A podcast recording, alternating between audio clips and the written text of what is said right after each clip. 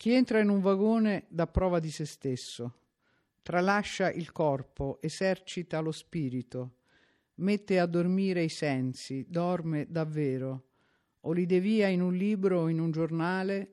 o fissa cieco un punto casuale pur di non confondersi alla mischia. Ma nella luce bianca e cruda sono tutti uguali, popoli perduti solo affidati a ciò che una residua vista